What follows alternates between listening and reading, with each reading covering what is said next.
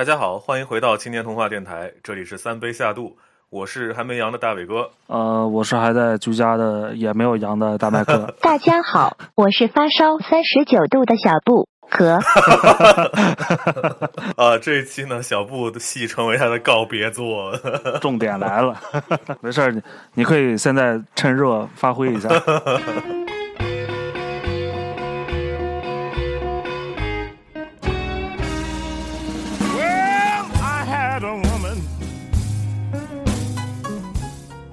抱着无数的好奇，咱们今天来讨论一下这个从咱们最爱的小布同志的亲身经历来给大家讲讲心路历程，然后也奉劝大家做一些什么样的准备工作来打赢这场首都攻坚战。对对对，但是我想说让大家心态放平的原因也在这儿，就是我现在我到今天差不多是第4天，然后他的感受啊，整体的感受来讲更像是一个比较综合的发烧或者比较综合的流感，就是比如说啊，正常来讲我们发烧或者重感冒可能会有的症状，比如说你会发烧，你会咳嗽，会嗓子疼，会流鼻涕，会有痰，或者说你会头疼啊，身上疼啊之类的啊，但是在这个病当中呢，就是这些都会占，它不是说这7选2或者7选4这样的，它其实是所有的症状都会陆续的出现的一个状况，所以整个来讲呢，你会比较难受一点。而且其实我想最近大家一定都看那个新冠7天分别都是什么症状之类的这样的一个图嘛，就跟那个图上描述的差不多，而且它的症状是对它症状给你的先后顺序还是跟那个非常符合的，而且再一个就是说你能明显的感觉到它不同。就比如说我前2天一直在发烧，高烧39度，然后其他症状倒也没有，可能就是背特别疼或者头疼或者怎样，然后到今天我早上醒来之后，我发现我可能不发烧了，但是我就开始流鼻涕了，我就开始有痰，我就开始咳嗽，就进入下个阶段了。就前2天的症，对，就可能进入到下一个阶段了。所以它一个阶段一个阶段，其实还挺明显的。就其实你照那个图的话，你会有一个比较清晰的脉络，你在哪一步，然后做到心里边的准备，是吧？对对对对对，你就会知道，哎，我可能再有2天，差不多就好了吧。你的 break 就快结束了。对，也算是有个提前的心理安慰，知道什么时候能结束，差不多。对对对对对对。对，也不知道怎么说呢，你看现在小布同学现在还这样，大家其实不光是我们，还有一些我们虽然现在粉丝不多，但还有一些关心我们的这些听众朋友们一定也特别揪心。真的有吗？哎，真的有，真的有一个铁粉，真的有，感谢大家的支持。就说到这儿呢，就是我觉得之后后续的那个环节里可以展开讲一讲。其实你刚才提到新冠这名字，好像我今天翻了很多的消息，觉得这个名字都不太能凸显这个病了。因为前2天我不是看到说专家建议新冠这个病得改名字吗？然后我当时还说我操，怎么会有这么掩耳盗铃的事情发生？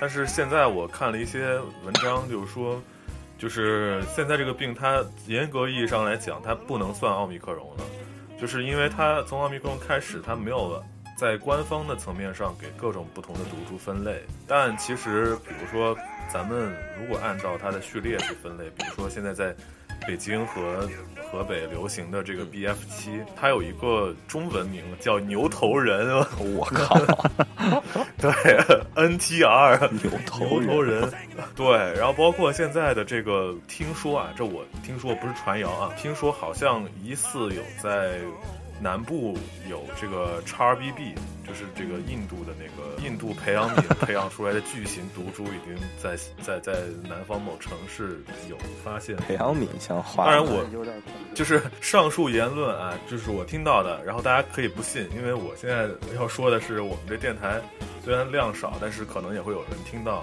就是大家就是还是以自己收到的相关信息为主。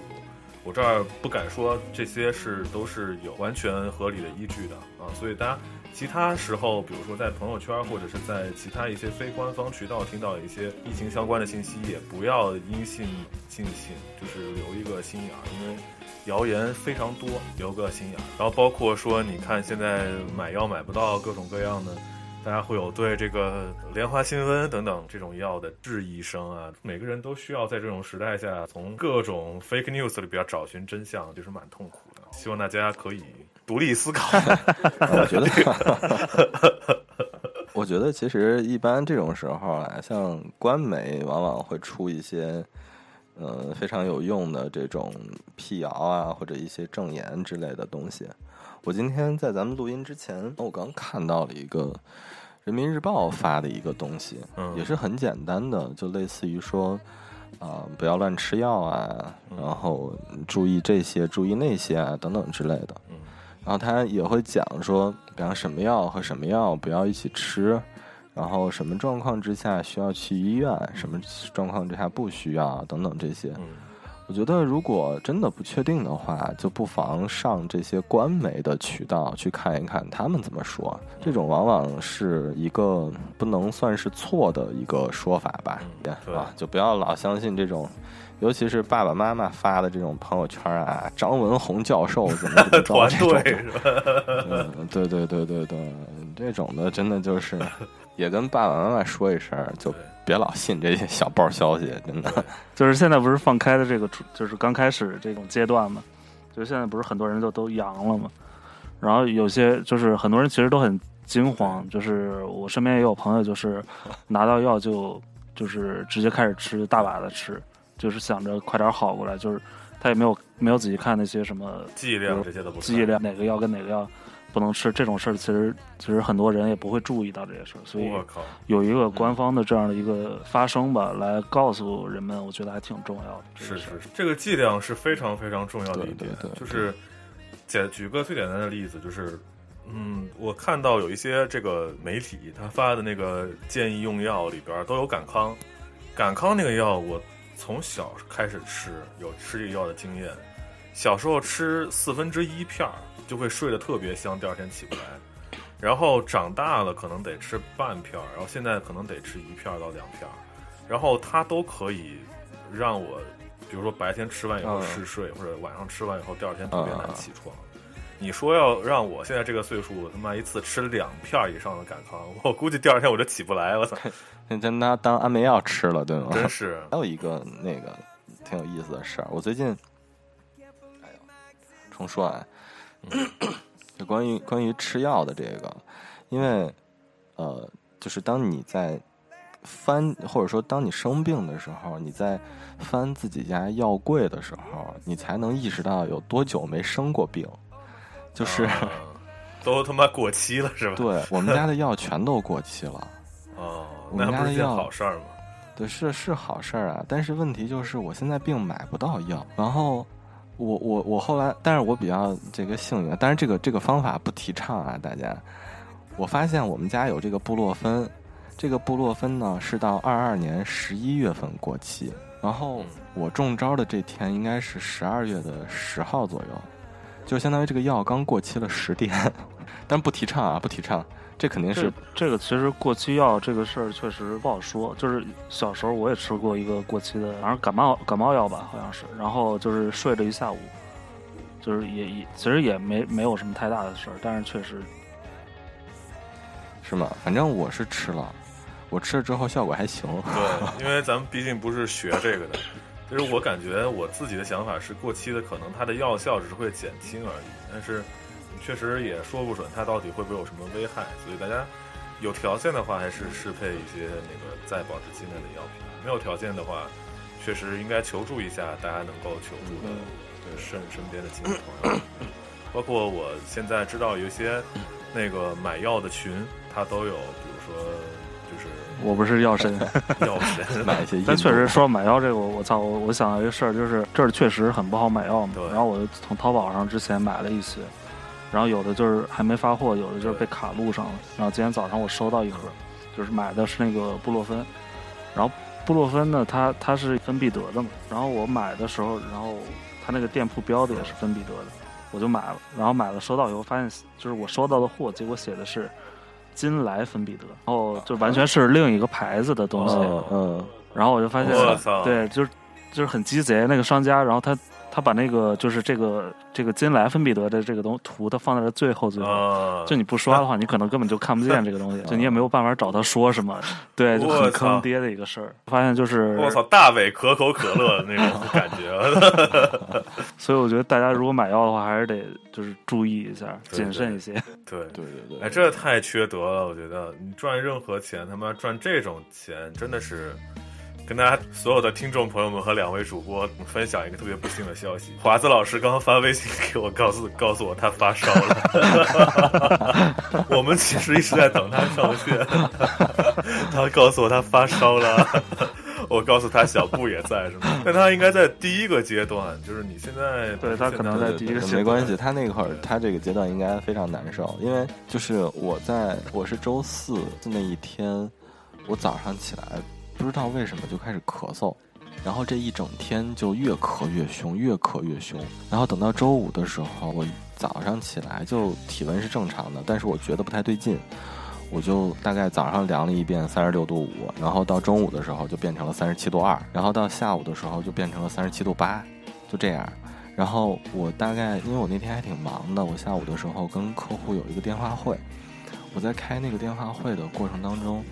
就是我的这个后背啊，就疼到我不能继续再坐着了，我只要坐在那儿再多坐一秒，我都会死的那种疼。哎呀，我天哪！就那种对，真的很疼很疼，那种感觉就好像，就比如你昨天可能在工地上连着搬了24个小时的砖，然后睡了一觉起来那种浑身的疼。天哪！我就真的疼的要死，所以确实我能懂他那种。难受是怎么？我觉得这种状况也分人，我不太确定啊，因为我通常情况下发烧的时候，我的背就会很疼。啊，之前发烧也疼，之前发烧也是背疼，或者我感冒或者怎样，只要我身上疼，就是身上肌肉开始疼的话，首先就是从后背，就所以这个可能分人啊，每个人不一样。就比如你要是发烧，你是胳膊疼的话，那你可能一上来就胳膊疼就会很明显。我觉得可能是这样，反正我那一天就整个人就被疼得要死，然后就赶紧去睡觉了。那这种情况，你觉得对那个阶段的人来说，比如说就是背疼，有什么方法是最好的缓解呢？躺着，趴着还是躺着？其实无所躺着吧，因为你只要不是，你就让它放松下来就会好很多。因为不管你是站着还是坐着，它总要就使劲儿嘛，你就让它放松。就会好很多，但是这个状况，你浑身酸痛的这个状况可能会持续个2天，差不多。就是你可能从躺在床上，然后你要从床上站起来或者怎样的时候，你就会很困难，你就感觉你可能你已经80岁了，天哪，那种感觉，我靠，师傅是吗？对对对对，然后你要再回去躺下。就你但凡要做一个什么动作，比方起来要去上个厕所，或者要去厨房接一杯水，你从床走到那个地方，可能就几步，你就会觉得啊，好难受啊的那种感觉。就它倒不是，它也不一定是疼，就是你会感觉你浑身都很不舒服。昨天有朋友问候我们，就说怎么样？我听说是骨头缝疼，我说。也分有些地方是，就是比方膝盖的那种位置啊，就确实是你会觉得骨头缝疼。关节处吗？对，关节处也会很疼。就是反正是一个挺遭罪的事儿，但是，我觉得就是比普通的发烧稍微严重一点的那种感觉，也没有那么痛苦。你这自己给自己还找台阶还圆回去了，我差点刚我想说，如果我说一波，哎，咱们小布老师真的不容易，大家各位老铁火箭走一波，是不是特别不道德？结果你自己都圆回去了。但如果你们火箭给我走一波的话，我可能今天晚上就能好。所以其实一些那个情感上和心理上的慰藉，对你来说有帮助吗？背疼，给你穿个黑丝，给你踩一踩。不会的，给你精油抹一抹。不会，你说起这个，我想起来特别逗。就前两天我刚开始发烧的时候，大概周五的时候，我不是跟你说嘛，我说我开始发烧了，然后我也在跟另外一些朋友在讲，然后他们就所有人都会问你的状况，因为其实大家对于这个东西，一方面是会关心你，再一方面其实也会很好奇到底是一个什么感觉，对吧？也想关心自己，其实。关心明天的自己，对对对对对，所以就会问一些问题嘛，就比如说，哎，你是发烧啦，多少度啊，或者你还有什么其他不舒服之类的。对。然后这个时候有一个朋友问我，连着问了几个问题，其中有一个就是大概这个问题的顺序啊，就是怎么样，发烧吗？发烧。流鼻涕吗？流鼻涕。还能硬吗？我说，嗯，好像我说暂时不能啊。是吗？你发烧的时候一般都不能硬好吗？这个我还真没什么印象就是我靠，那问点咱们这期他妈的能播吗？所以你发烧期间你会想要吗？当然不会啊，怎么可能啊，我靠，就完全没有那个想法是吗？完全没有，你快死了，你他妈上发西药、哦、而且你不觉得就是比如说你会想刷抖音吗？就是看那个什么宅舞之类的？不会不会，朋友，你没有那方面的精神在那儿好吗？啊，大伟哥这暴露了自己的这个癖好，就频繁就禽兽本性啊！我没有，我只是那个站在他的角度问一问他，关心呢、啊、这是。我现在手机上连抖音都没有，暴露啥呀？我跟你说，小布是曾经在我们在他家吃饭，就是我没有见过任何一个人有如此对这个字节跳动公司的支持，会在他妈吃饭的时候把手机一个竖屏的投在电视上给我们刷抖音，我操！一台手机三个人看了，就是那个咱们世界杯那一期的那个小德，他跟他的几个朋友去就大学宿舍的同学聚会的时候，几个人找一个酒店开一个房间，然后把手机投在屏幕上刷抖音刷一宿。哇，仨人，我这儿真是不知道该怎么说。小德在我们这群人中是我们这群人中的文化人的文化人。那说回来，那你现在你觉得此时此刻身上有什么不舒服的？然后你现在在什么阶段？我现在应该已经到了快要好的阶段了，黎明前的黑暗。对，我今天早上起来到现在体温都还挺正常的，在37度以下。然后就是一直在咳嗽加嗓子疼，喝点水，多喝一些水会缓解一些。咳嗽的话头会有一点疼，其他的就都还好。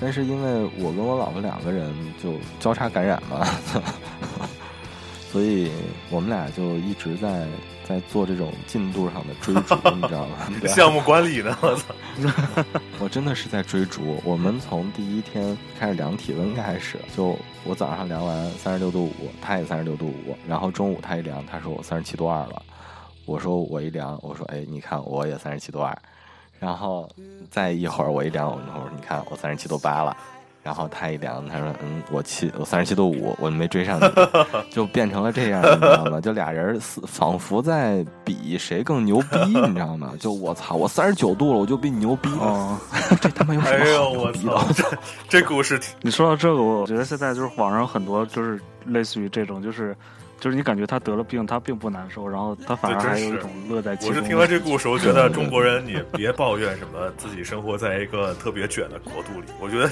一个中国人可以平平静静打游戏只要两个中国人凑在一块儿之后就开始卷了、真的是体温都要比较，我操这真的是谁看谁的温度高，这样的话谁就可以不用刷碗刷碗对你说做饭了说的非常对说的非常对。昨天下午的时候我们俩就都就烧起来了嘛，然后我们俩就躺在床上非常痛苦，我老婆就趴在我旁边跟我说了一句说哎，我希望你快点好起来。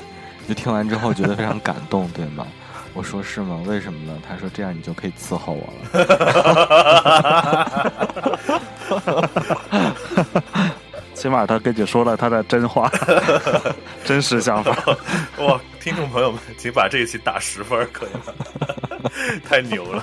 因为我言犹在耳，你在我们节目之前有一期里边说到你管不管你老婆婚后之后的生活的时候，你说你和她之间就是一种互不干涉，然后互相不用伺候的那种状态。现在没想到今天还有续集了。对对，我们俩现在就每天都互相祝对方赶紧好起来这个你说的其实客气了，我觉得你在打造一个虚伪的人设。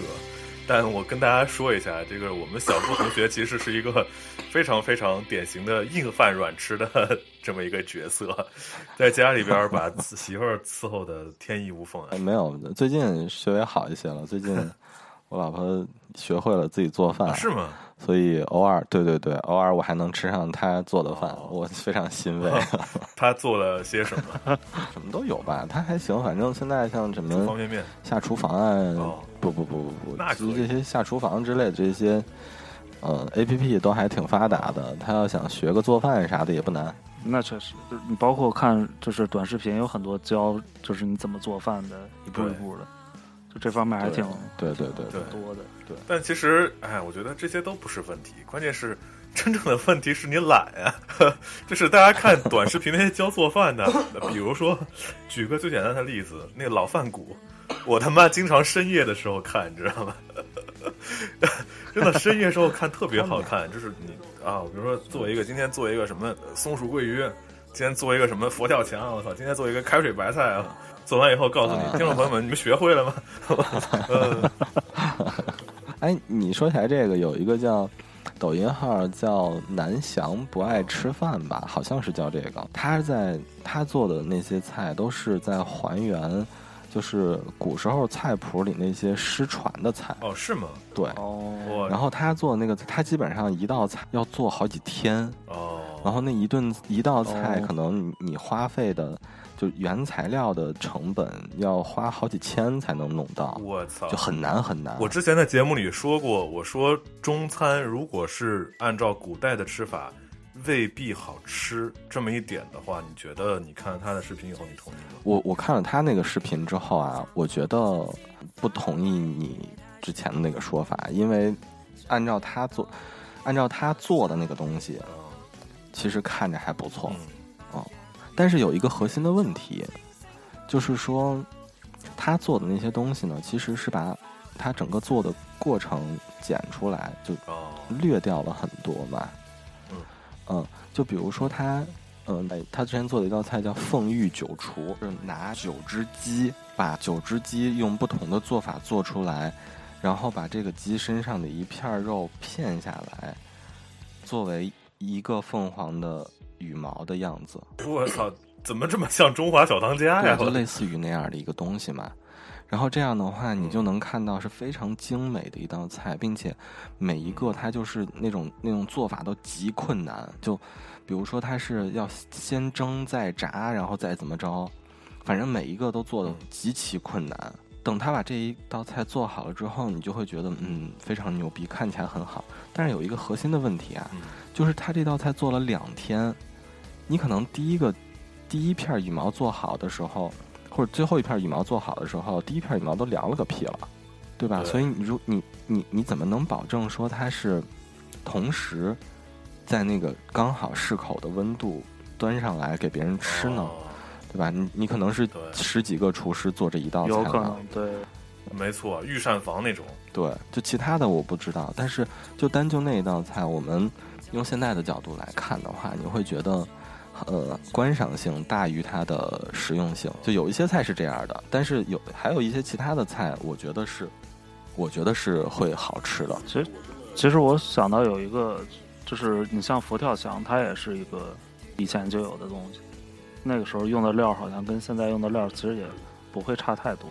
就是我其实听完你们2位说的这些，我好像也意识到我自己说那个不太对，因为你想就是以前可能，比如说中国的平民或者农民，属于都就是，比如说士农工商嘛，就是农业那级里边或者什么商人那些，商人可能有点钱能吃点好的，那农民可能也就吃自己。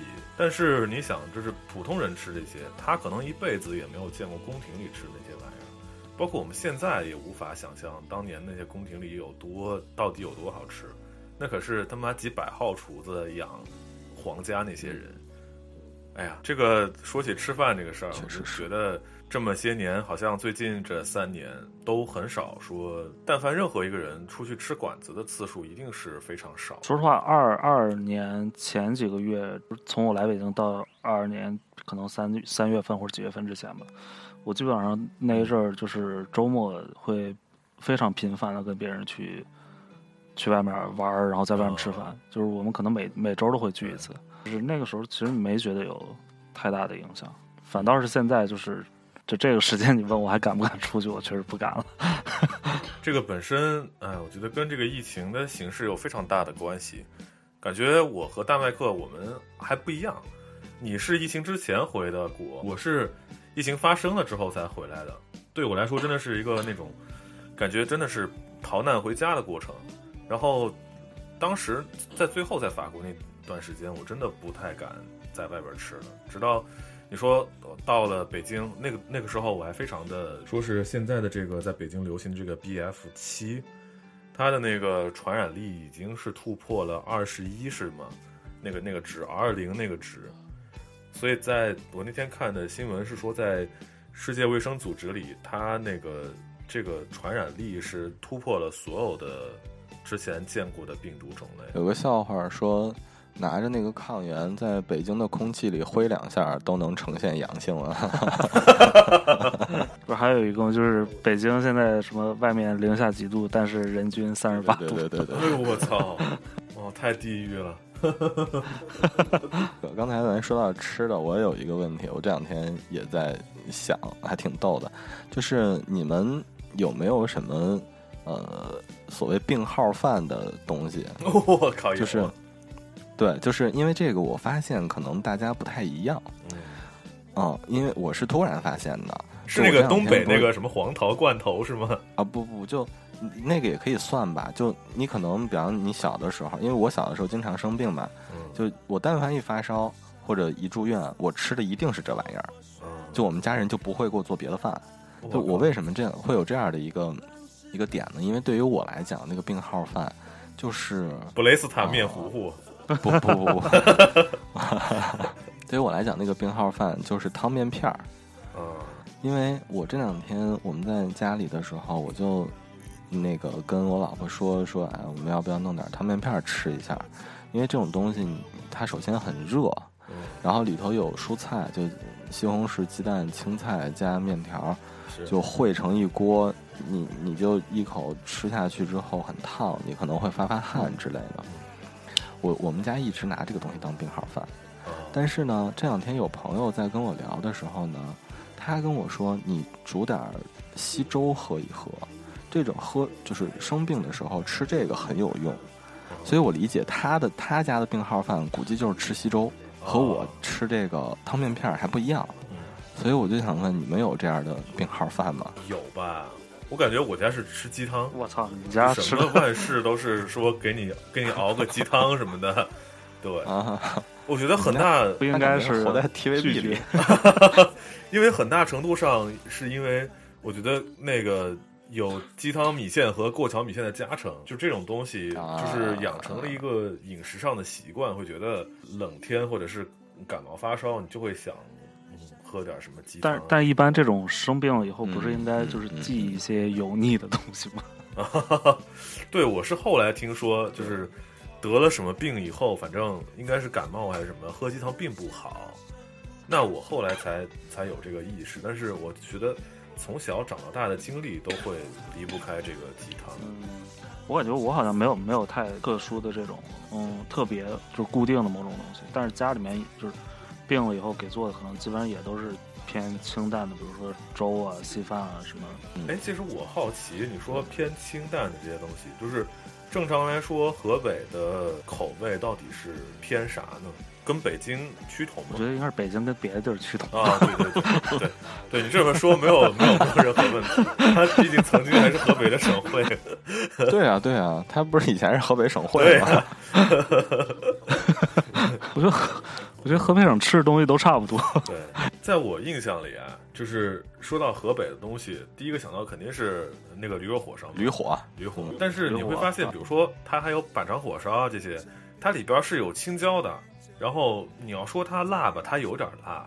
然后你要说北方人他真的不能吃辣吗？我觉得也不一定。所以对我来说就蛮困惑的。你们的口味到底是偏什么呢？还是说也没有那么多乱七八糟的讲究？可能没有太多讲究吧，这个东西，就可能比较杂。可能像你刚刚说的那个加青椒这个事儿，就是我还想来比较有意思，就是那个肉夹馍这个应该算是西安、嗯，是我们那儿的。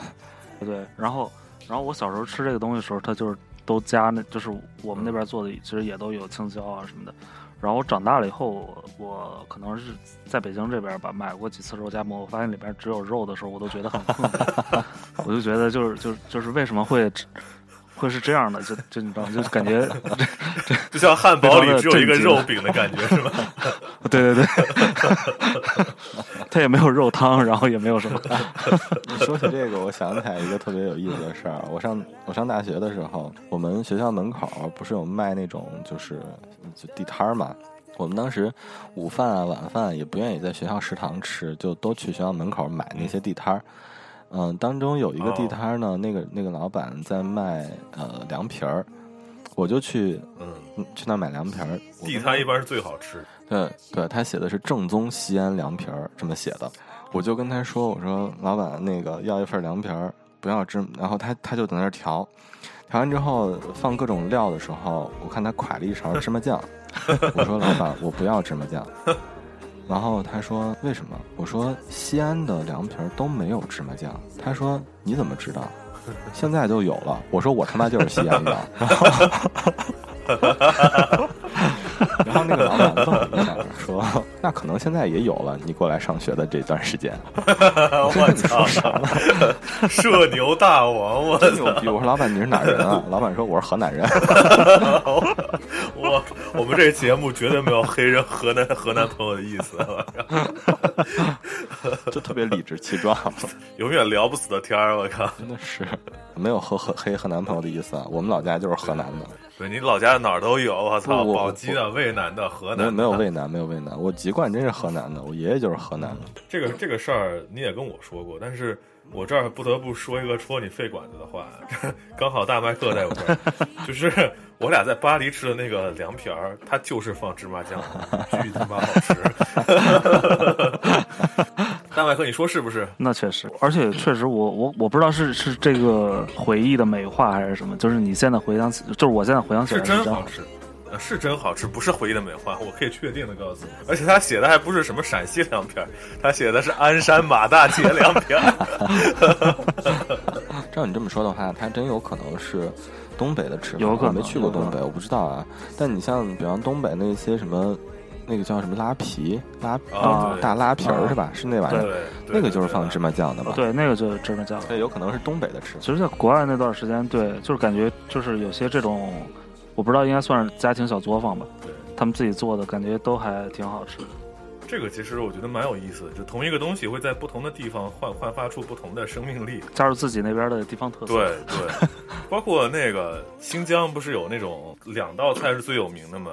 一个手抓饭，一个那个锅油肉拌面。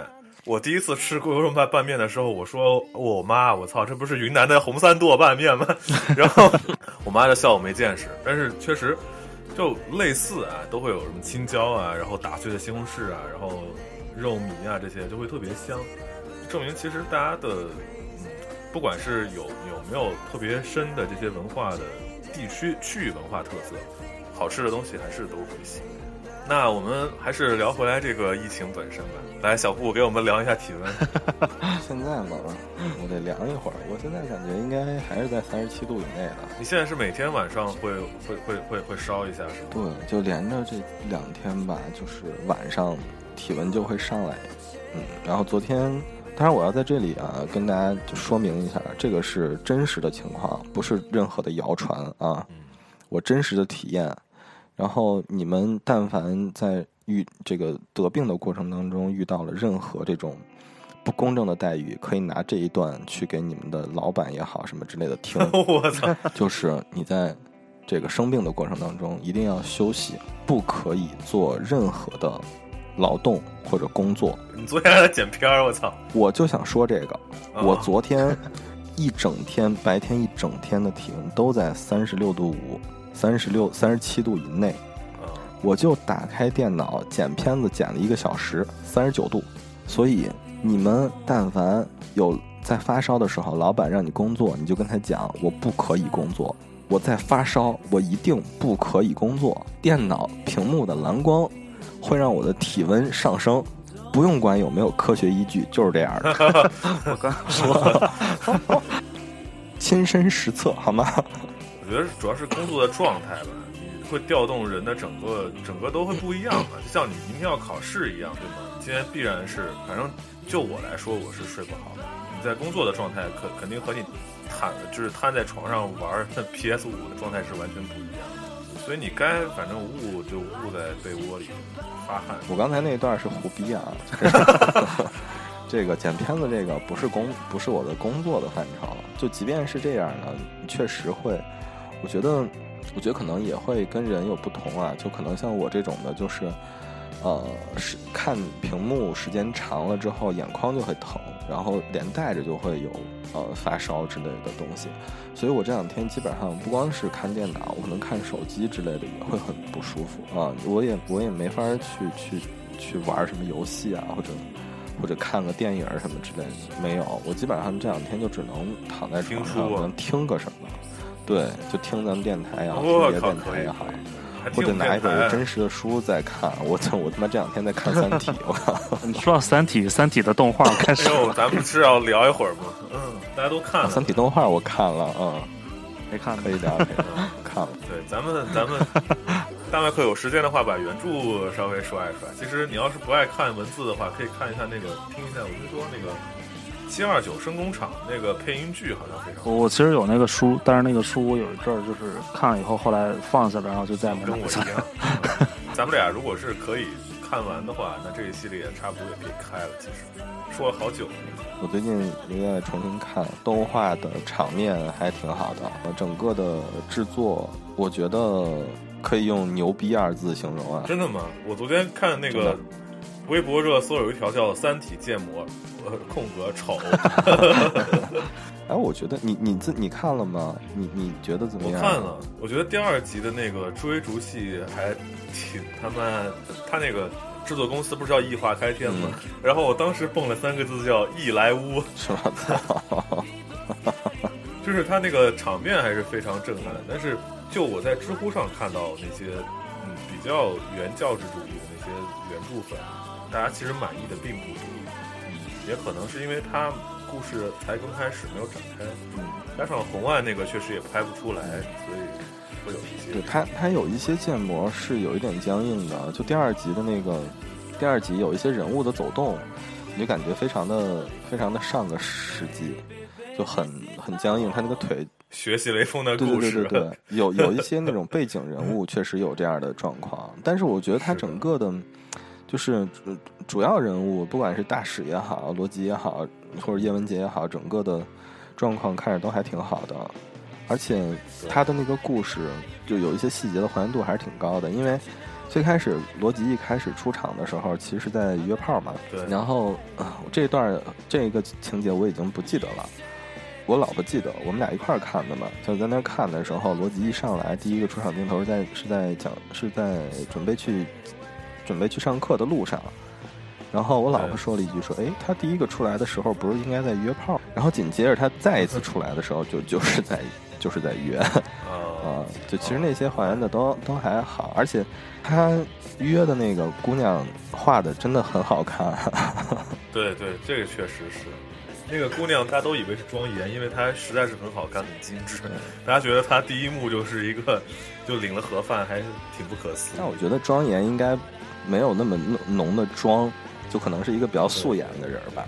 这个我想说的是，我其实还是想把这期的篇幅让给这个咱们抗击疫情的这个，所以这个我就最后讲一点点。我是觉得这个《三体》的这个动画片啊，我觉得它就是最好的一点是它对整个环境的那个塑造，就是包括它设定的那个国内的样子啊，那些展板、那些标语、那些字体、那些对那些太中国了。然后包括那个罗辑在那个地铁。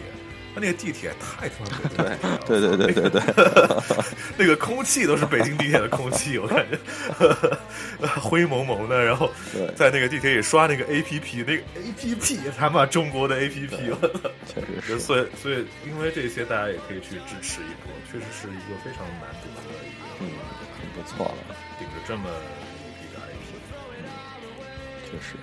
所以其实咱们也不是故意把这个话头牵到这儿来，关键是你比如说像你现在对吧，还在坚强的抗击生活，在家里也可以刷一刷三体，感觉这个事儿它也不是什么大事，确实不是什么大事，放宽心。就希望你爸妈不要刷到这期节目。哎，我今天晚上还要跟他们打电话呢，我都不知道怎么打，我只能想个辙就说不打了。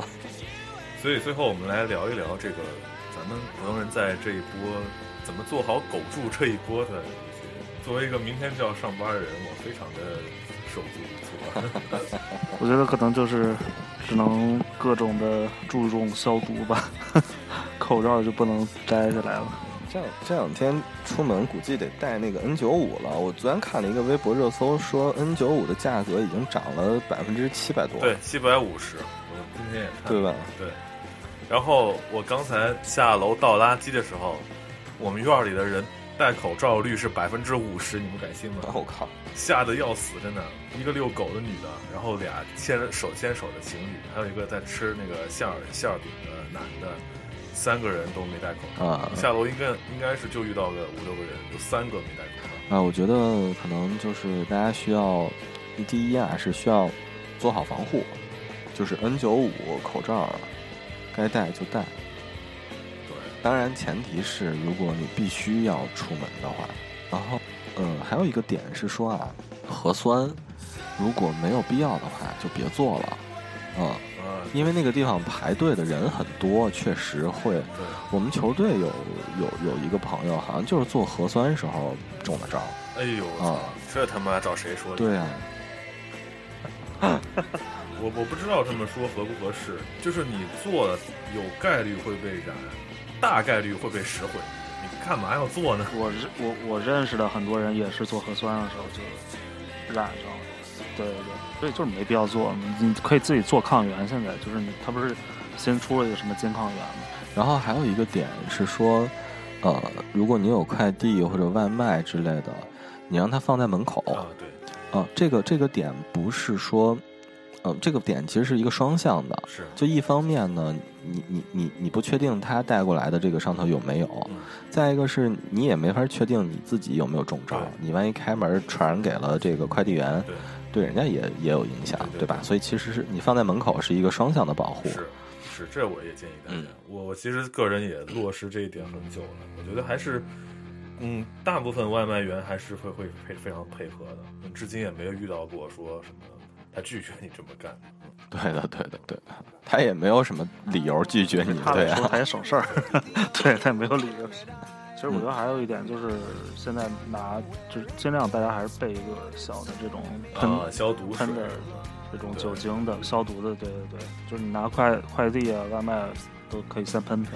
对，哎，你们觉得比如说什么防护服务啊，然后护目镜啊这种，对大部分人来说是可能？其实我觉得可能你最多到护目镜吧，就是防护服实在有点没必要，觉得。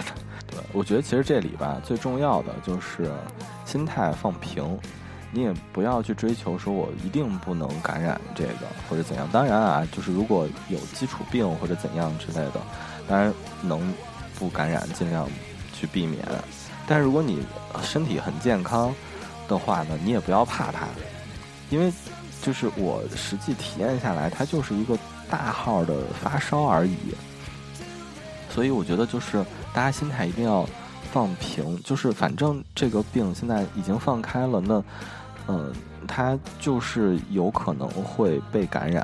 那么这种状况之下，如果你因为害怕被感染而变得很焦虑，从你内心理上又产生了一些其他问题的话，我觉得反倒是得不偿失的一件事情。对，所以大家做好防护。